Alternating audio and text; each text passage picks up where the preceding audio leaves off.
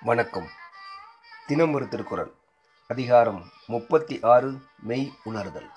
குரல் எண் முன்னூற்றி ஐம்பத்தி எட்டு. பிறப்பென்னும் பேதமை நீங்க சிறப்பென்னும் செம்பொருள் காண்பது அறிவு. பொருள்.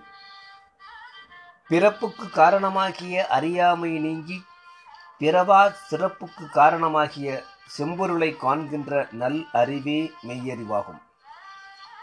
விளக்கம். பிறப்புக்கு ஏதுவாய் நிற்கும் அறியாமையை பிறப்பு என்றும் சிறப்புக்கு ஏதுவாய் நிற்கும் செம்பொருளையே சிறப்பு என்றும் காரணங்களை காரியமாக உருவகம் செய்து காட்டினார் திருவள்ளுவர்.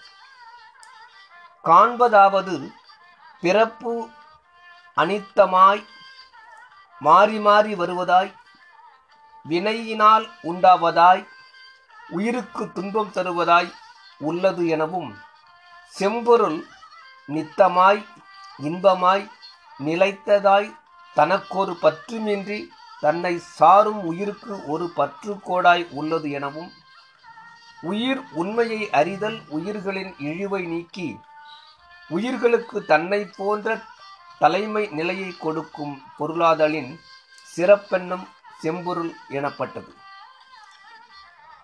உயிர்களானவை தாம் எடுத்த உடம்பின் சார்பால் உடம்பு அடையும் இன்பத் துன்பங்களையும் மேலும் பிறவிக்கு வேண்டிய வினைகளையும் நுண்ணுடம்பாகிய மனத்தோடு கூடி நினைத்தலை விட்டு நீங்கி இனி சார வேண்டிய செம்பொருளையே தான் என உணர்ந்து அதனையே எப்பொழுதும் பாவனை செய்து கொண்டிருப்பதை காண்பது என்று கூறினார்.